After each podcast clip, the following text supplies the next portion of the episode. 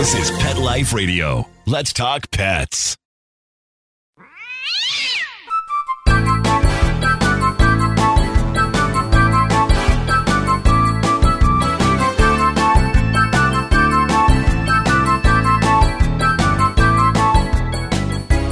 Hey, cat lovers, welcome to Nine Lives with Dr. Cat.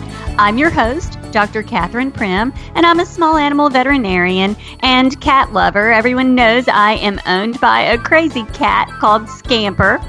And today I'd like to discuss something that's a little bit in the news. There was a story that kind of broke recently about a rescue group that had recruited human physicians to perform surgery on their rescues. And I don't want to get into the exact specifics of the case or the group, but I thought it was an awesome platform to bring in Dr. Courtney Campbell so that he and I can kind of educate you on what it means to be a veterinarian, why you wouldn't want to take your pet to your own family doctor, your physician, and maybe just some ethical and interesting topics surrounding this case. So, Dr. Courtney Campbell, of course, is a board certified veterinary surgeon and a friend of Nine Lives with Dr. Cat because he's been a guest here with us. So, I'm going to take a quick break and be right back with Dr. Courtney Campbell. We'll be right back. You know what I love? I love my cat. My cat Scamper has discriminating taste. He doesn't like just anybody. So when he acts like he loves me, it makes me feel good, like like somehow I made the cut. But you know what I don't love? Cleaning up Scamper's litter box. Which is why Arm & Hammer created new Cloud Control litter.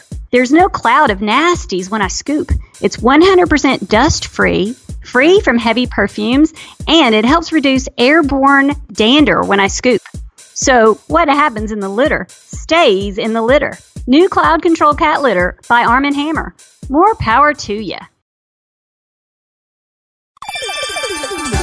Let's Talk Pets on PetLifeRadio.com.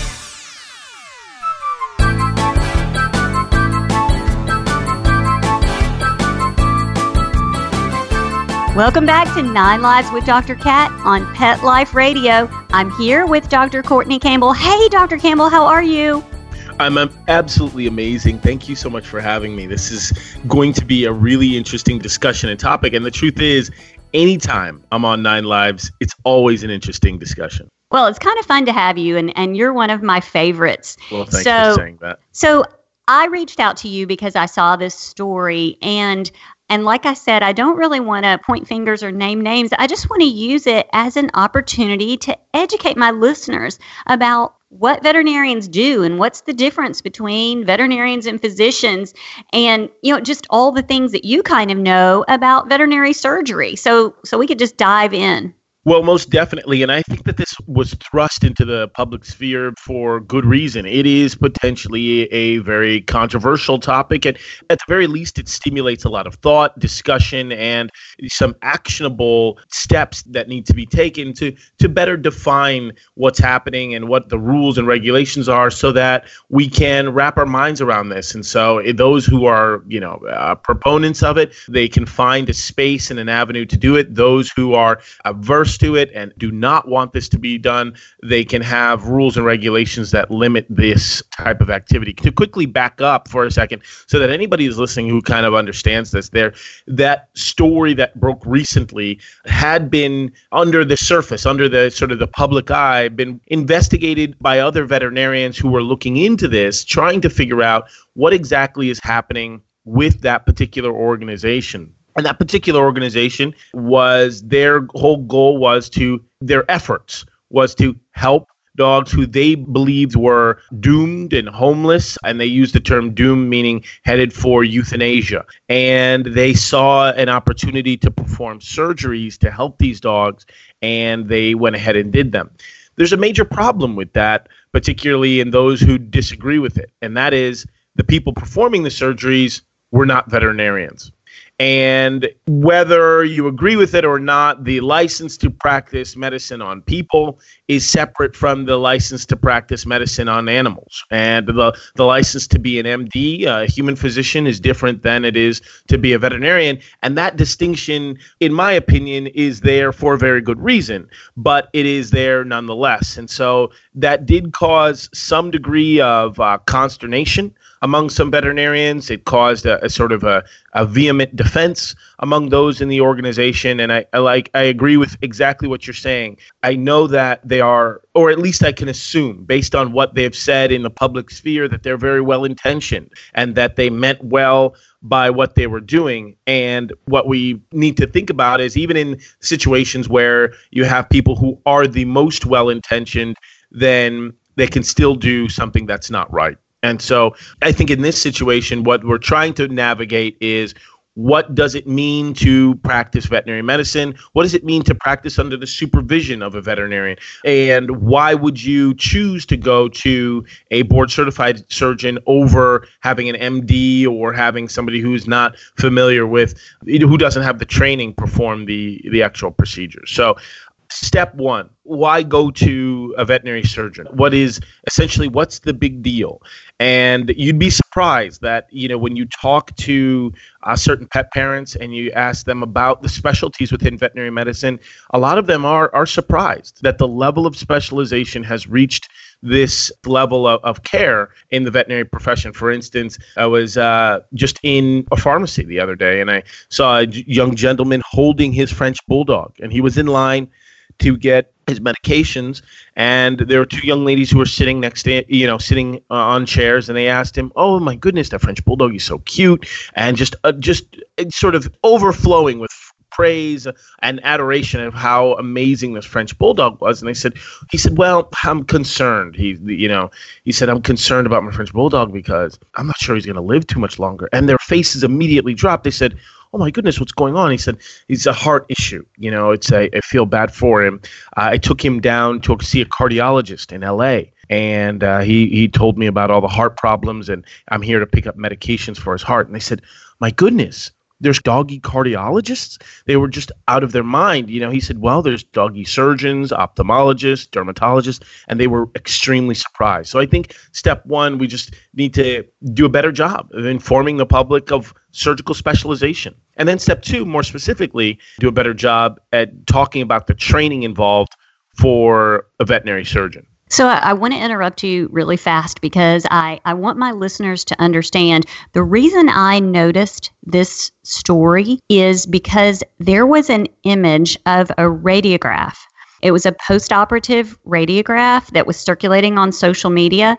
And the minute I saw it as a veterinarian, and I'm not an orthopedic surgeon, the minute I saw the radiograph, I cringed because it wasn't done to the standards that I was trained just as a general practitioner.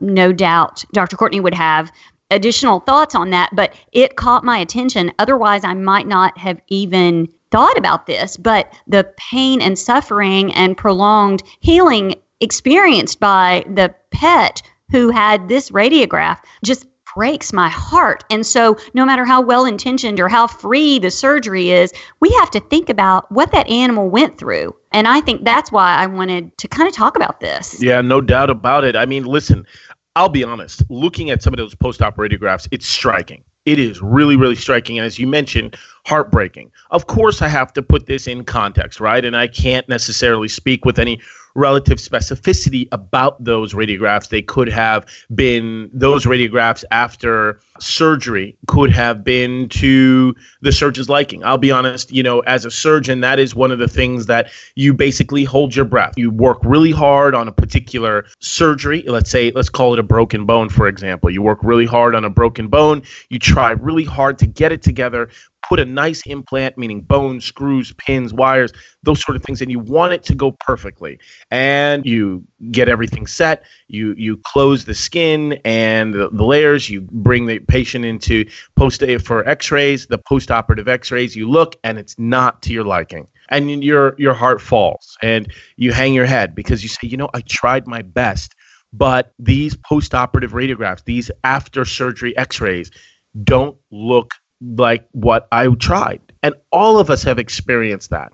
But the radiographs that have been circulating online, I have to say, I don't think I've ever seen anything like that uh, from anybody. Not obviously from myself or any surgeon, even some surgical, even surgical residents. I haven't ever seen radiographs that look to be sort of non-adherent to just basic surgical principles. Now, those could have looked good and the dog was running around and they fell apart, or that they could have looked like that immediately after the, the x rays were performed and the patient was brought immediately back into the surgical theater for revision or a redo of the surgery. That's very possible. So we don't know the context surrounding those x rays, but I will say this definitively those x-rays looking at the one moment in time without context they are disheartening. Uh, both to mds you know and of course veterinary veterinary surgeons writ large. So i think number one let's talk about the training. Why do you need that level of training to help dogs and cats and to basically help fix dogs and cats where you see situations like that? I'll talk about from my personal perspective. Uh, graduating from veterinary after you know four years of undergrad, graduated from veterinary school. Usually, at that point where I was in my career, some people had the opportunity to do a one year rotating internship, which means you're in an internship and you are actually getting a taste, a potpourri, a sort of, so to speak, of all of the different specialties. You're in a general hospital, you are working with internal medicine specialists a few weeks, then you jump over to surgery for a few weeks, and then to dermatology for a few weeks, neurology for a few weeks, just getting a general flavor of all of the the specialization within veterinary medicine. After that, you apply for a residency. It's extremely difficult. Lots of reference letters, applications, resumes, cover letters. The anxieties are high. You apply through a matching program. You either get matched or you don't get matched. If you do get matched to your ideal uh, practice. It's like you're you're celebrating and you're happy, you know, popping champagne. And if you don't match, it can be one of the most heartbreaking experiences of your life. After that, once you start your residency, it's a three year program. Some people will do four years. After that, you take a ridiculously hard surgery board exam uh, which is has three different parts, hours long, thousands of dollars, and uh, you prep for that exam sometimes 10 to 12 weeks of time, and it uh, it has caused. I'll just put it this way: that experience, that experience. If you talk to most veterinary surgeons, it sticks with you, regardless of whether you've been practicing 20 or 25 years. That experience, starting from beginning to and I don't like to say end because we're always learning, but that's the beginning from the undergrad process all the way through taking your surgery board exam. Boy, that level that that experience it's i don't want to say it's it's like ptsd no no i want to say it's more it's more celebratory and more happy than that because you know that you've trained hard and worked hard to be able to have that privilege to work on on, on animals and, and fix animals. But I, I just want to say that that is the level of training that you are encountering. That's the level of training that you're in the company of when you bring your dog or cat or whoever your animals to a board certified surgeon. Well, you know, this is news, right? This is media. And so there is some sensationalism that I guess I bring to this. But but I'd like to take a quick break and then come back and talk about you know, what if veterinarians, let's put the shoe on the other foot, what if veterinarians did free surgery for people? We'll be right back. Has your pet ever suffered from digestive issues, anxiety, or joint pain? We want to address these issues and more with high grade CBD oil from Alpha, made specifically for your furry friends. Using Alaskan salmon oil as a carrier, Alpha Pet's 500 CBD oil is lab tested for quality, consistency, and safety. Plus, we are giving Pet Life Radio listeners 25% off and free shipping with code PL25 for a limited time. So visit myalphacbd.com slash dogs now. That's myalphacbd.com forward slash dogs. Because your furry friends are family.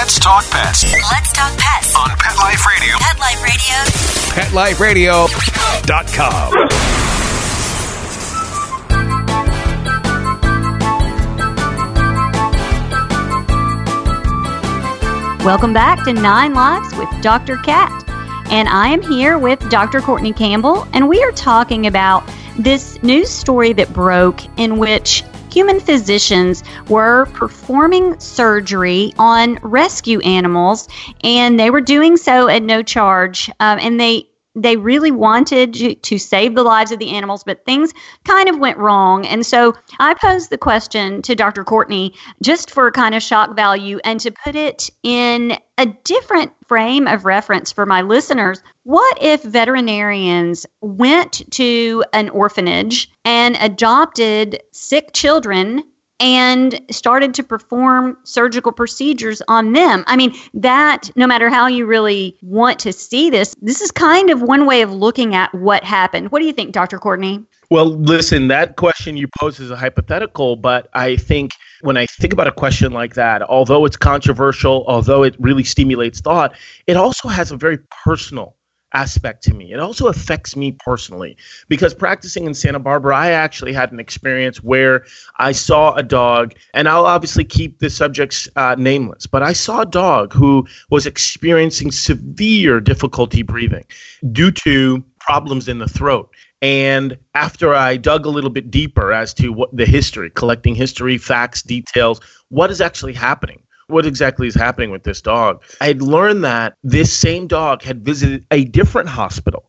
And I called that other hospital. I said, "What? What's the history regarding this Labrador?" And they said, "You know, this dog was experiencing throat problems, and the pet parent had actually performed surgery on this dog's throat." And I said, "Excuse me." They said, "Yes, this dog was experiencing throat problems at home, and the pet parent had actually performed surgery on his own dog allegedly. Now, I'm just going to quote because uh, this popped up in a, a news article here where I'm practicing, and the news article was celebratory and rejoicing in this fact. Now, there's some glaring erroneous statements in the article. There's a lot that is neglected to mention, and just some flat out, you know, factually inaccurate statements in the article.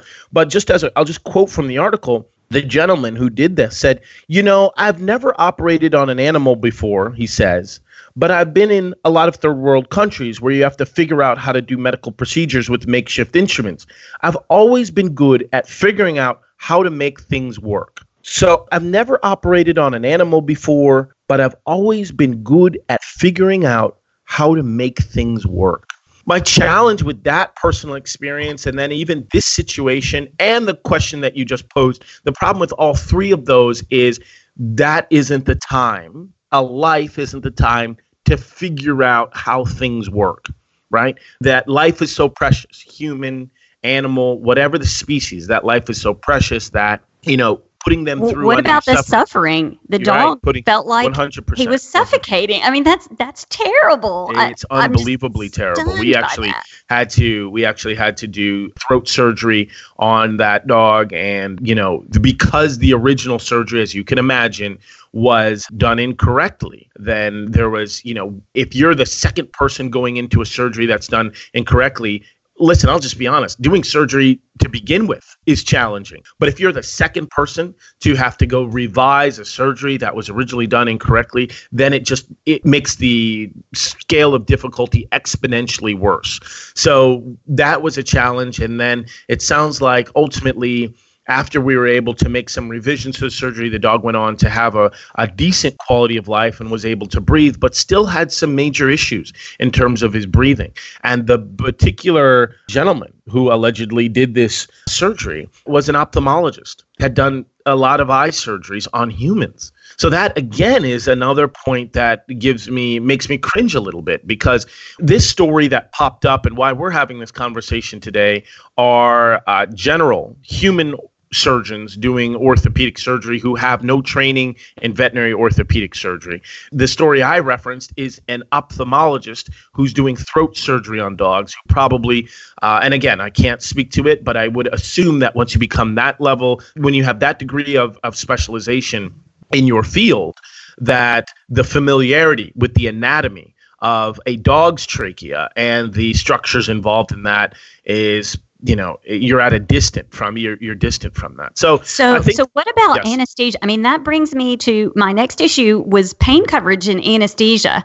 This particular rescue did have a veterinarian there. I'm assuming that veterinarian was able to obtain controlled anesthetic drugs. But in your case how did they anesthetize and provide pain coverage to that patient? Do you even know we don't have the details. I mean, you know, you could understand why a lot of the details were hush hush once they saw the our reaction, once they saw, you know, how this was being received. You know, I'll just be honest, you know, there are some people who believe that if you see something, right? If you see that veterinary medicine is being practiced, if you see that it's being practiced to a substandard level of care, if you see just egregious problems and you don't report them, and you know about them and there's a record that you knew about them and didn't report them, you could actually be held liable as a veterinarian. So when we started hearing reports or when you started, you know, for lack of a better term, bragging or, you know, sort of declaring that, hey, I have just recently performed surgery on my own dog. I'm an ophthalmologist. I have no training in this, sort of celebratory. It caused a lot of veterinarians to recoil. And seeing that reaction, I think caused him to be more reticent about providing the details. Where did you get the propofol? What pain medications did you use? How did you perform a tracheostomy? According to the article that I'm reading here, and I'll just reference it again so that you, know I'm not speaking on a turn, but according to the article, he was sent a couple of YouTube videos on how to do a tracheostomy in a dog, and he just worked his way through there. So, I mean, there's so many questions regarding this, but when I see this story that we're talking about today, I think about that personal experience I had with that Labrador, and it, it, it gives me goosebumps in not in a good way. It's it really I shudder to think that this is happening elsewhere. So I just want to be clear. I think this is a perfect opportunity number 1 to talk about training. And I think that we've we've done that at least through my personal experience because I know that there's people that have done more. But two, I also want to talk about the ethical concerns about as you said, MDs or physicians doing surgery on dogs. And regardless of how you look at that, those licenses are separate. And if I started to go to an orphanage, like you said, and started to do surgeries on people as a veterinarian, I'm not too sure how that would be received. I'm sure there would be an an uprising or sort of an outrage as a veterinarian doing surgery on people. There should be that similar level of consideration and that similar level of thought and discussion about MDs doing surgery on dogs. And I want to be clear throughout this entire discussion. Dr. Cat, I think you and I both agree that according to what they say, this group was very well intentioned, right? Do you believe that? I do. I think that they feel like they were saving lives, and I don't think they gave any thought to all of these other ramifications, which is why I'm here because I think you need to give thought to all of the ramifications. I refer patients, animal patients that I am legally permitted to practice on, I refer them to a specialist when I feel like I am not completely capable or qualified of handling whatever issue it is. So I completely agree. And so you feel as a responsibility like, whoa, this is out of my wheelhouse. Let me uh, refer just out of a responsibility of what's the best course of treatment for this animal? What's the best course of treatment for this patient? And you find that it's to refer to a specialist and for them to see the appropriate the appropriate specialist in that discipline. And I couldn't agree more. I think that you know, I want to be 100% clear. According to what the organization is saying, their whole goal, and they were very well intentioned, they wanted to save lives. They felt like they were doing the right thing, and absolutely nobody is here to demonize them whatsoever. However, we have to talk about, we have to be clear about this. We have to be unapologetic in sort of declaring that and understanding that there are separations in the training and that there are veterinarians go through just decades of training in order to be able to do the same procedures. So, what about the elephant in the room? The fact that surgeries can be expensive. You know, Dr. Cat, I think about the fact that when you have surgeries, I think about medical care in general. And I think about the fact that healthcare is expensive regardless of the species human dog cat whatever the case is healthcare is just expensive and it's particularly because it's it's a trickle down effect right we know that uh, obtaining these supplies obtaining the leases obtaining the overhead having the staff having the lights on just the amount of overhead that's required to have a very functioning hospital is challenging. Would you agree with that as a practice owner? Absolutely. But what people don't understand is that you and I cannot afford to do free surgery because we don't have grants. A lot of rescue groups and humane societies, they have grants where they can do these things. So they still get paid. But when you and I do things for free, we don't get paid. And that doesn't mean we don't do things for free because, oh my goodness, every veterinarian does things discounted and for free, whether the pet parent knows about it or not, because we right. love we love pets. Well, that's a uh, that's perfectly stated. And then the truth is, of course, I knew about benefactors, sponsors, but also grants. I don't think I knew about grants specifically that rescue groups, many of them still will get paid through donations, through sponsors, through grants, and private practices do not. And and that's why I think that it's so important to talk about, use this opportunity to talk about what can you do if you are facing a situation where your dog needs help and it's and you're unable to there's some financial constraints or you're budgetarily conscious and you just can't do that surgery that certainly doesn't mean that there's no hope. That doesn't mean that you should give up. But just a couple of things that pop into my mind. Of course companies that offer credit a medical credit service pop into mind. There are hospitals uh, particularly private practice hospitals that have set aside a special fund to help pets in need. And that is also regulated through a lot of sponsors and donors. And they'll say, okay, well, if you can't afford this particular surgery, let me talk to management of this hospital and see if we can, uh, if there's uh, you know, assistance that we can provide. Of course, friends and family. Of course, GoFundMe, uh, shelters. And I have volunteered my time and efforts and expertise to shelters in my local area. And I did that when I was living in other cities as well. So I think that there's always at least in my my perspective there's always an avenue there's always an opportunity where veterinarians are donating giving away free things forgetting charges and trying to the best to make it as economically feasible for the pet parent. But keep in mind if you get into a situation in which you're doing this where you're not charging appropriately for the service that you're providing, then you can't have a hospital and then you can't save pets, right? And I think that you could speak to this even more fluently than a lot of veterinarians because as a practice owner, these are a lot of the things that you have to think about on a daily basis. Absolutely. And I just want the take home message for all of my listeners to be you know, whatever you've got to do to get care for your pet, just make sure you get that care from a veterinarian because there are species differences. There are things that Dr. Courtney and I had to learn that were not covered in medical school, only in veterinary medical school. And you are putting your pet at risk if you go through these external avenues.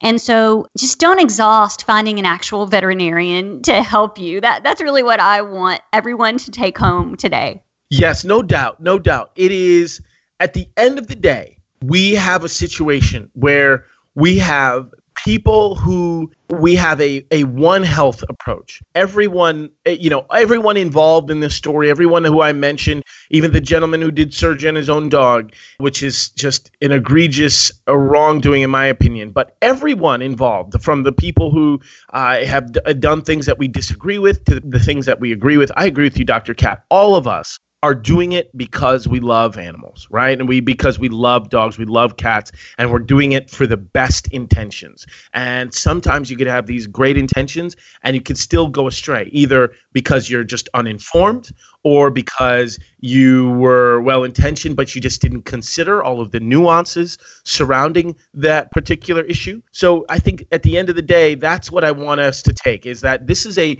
a one health a global sort of comprehensive look at at health is that we all care about animals. I consult with or I have consulted on the internet with MDs. We've also we have MDs that are part of our orthopedic mass emails where we'll bounce ideas off of different veterinarians and say, "Hey, what do you think of this? What do you think of that?" There are human orthopedic surgeons who will add in their two cents and their expertise. I think it's really important that we understand veterinarians consult with MDs MDs consult with veterinarians because we're all focused on how do we improve the health of us collectively, regardless of the species. And so I think that there's MDs all over the country doing amazing work, lending their expertise, lending their talents to help animals.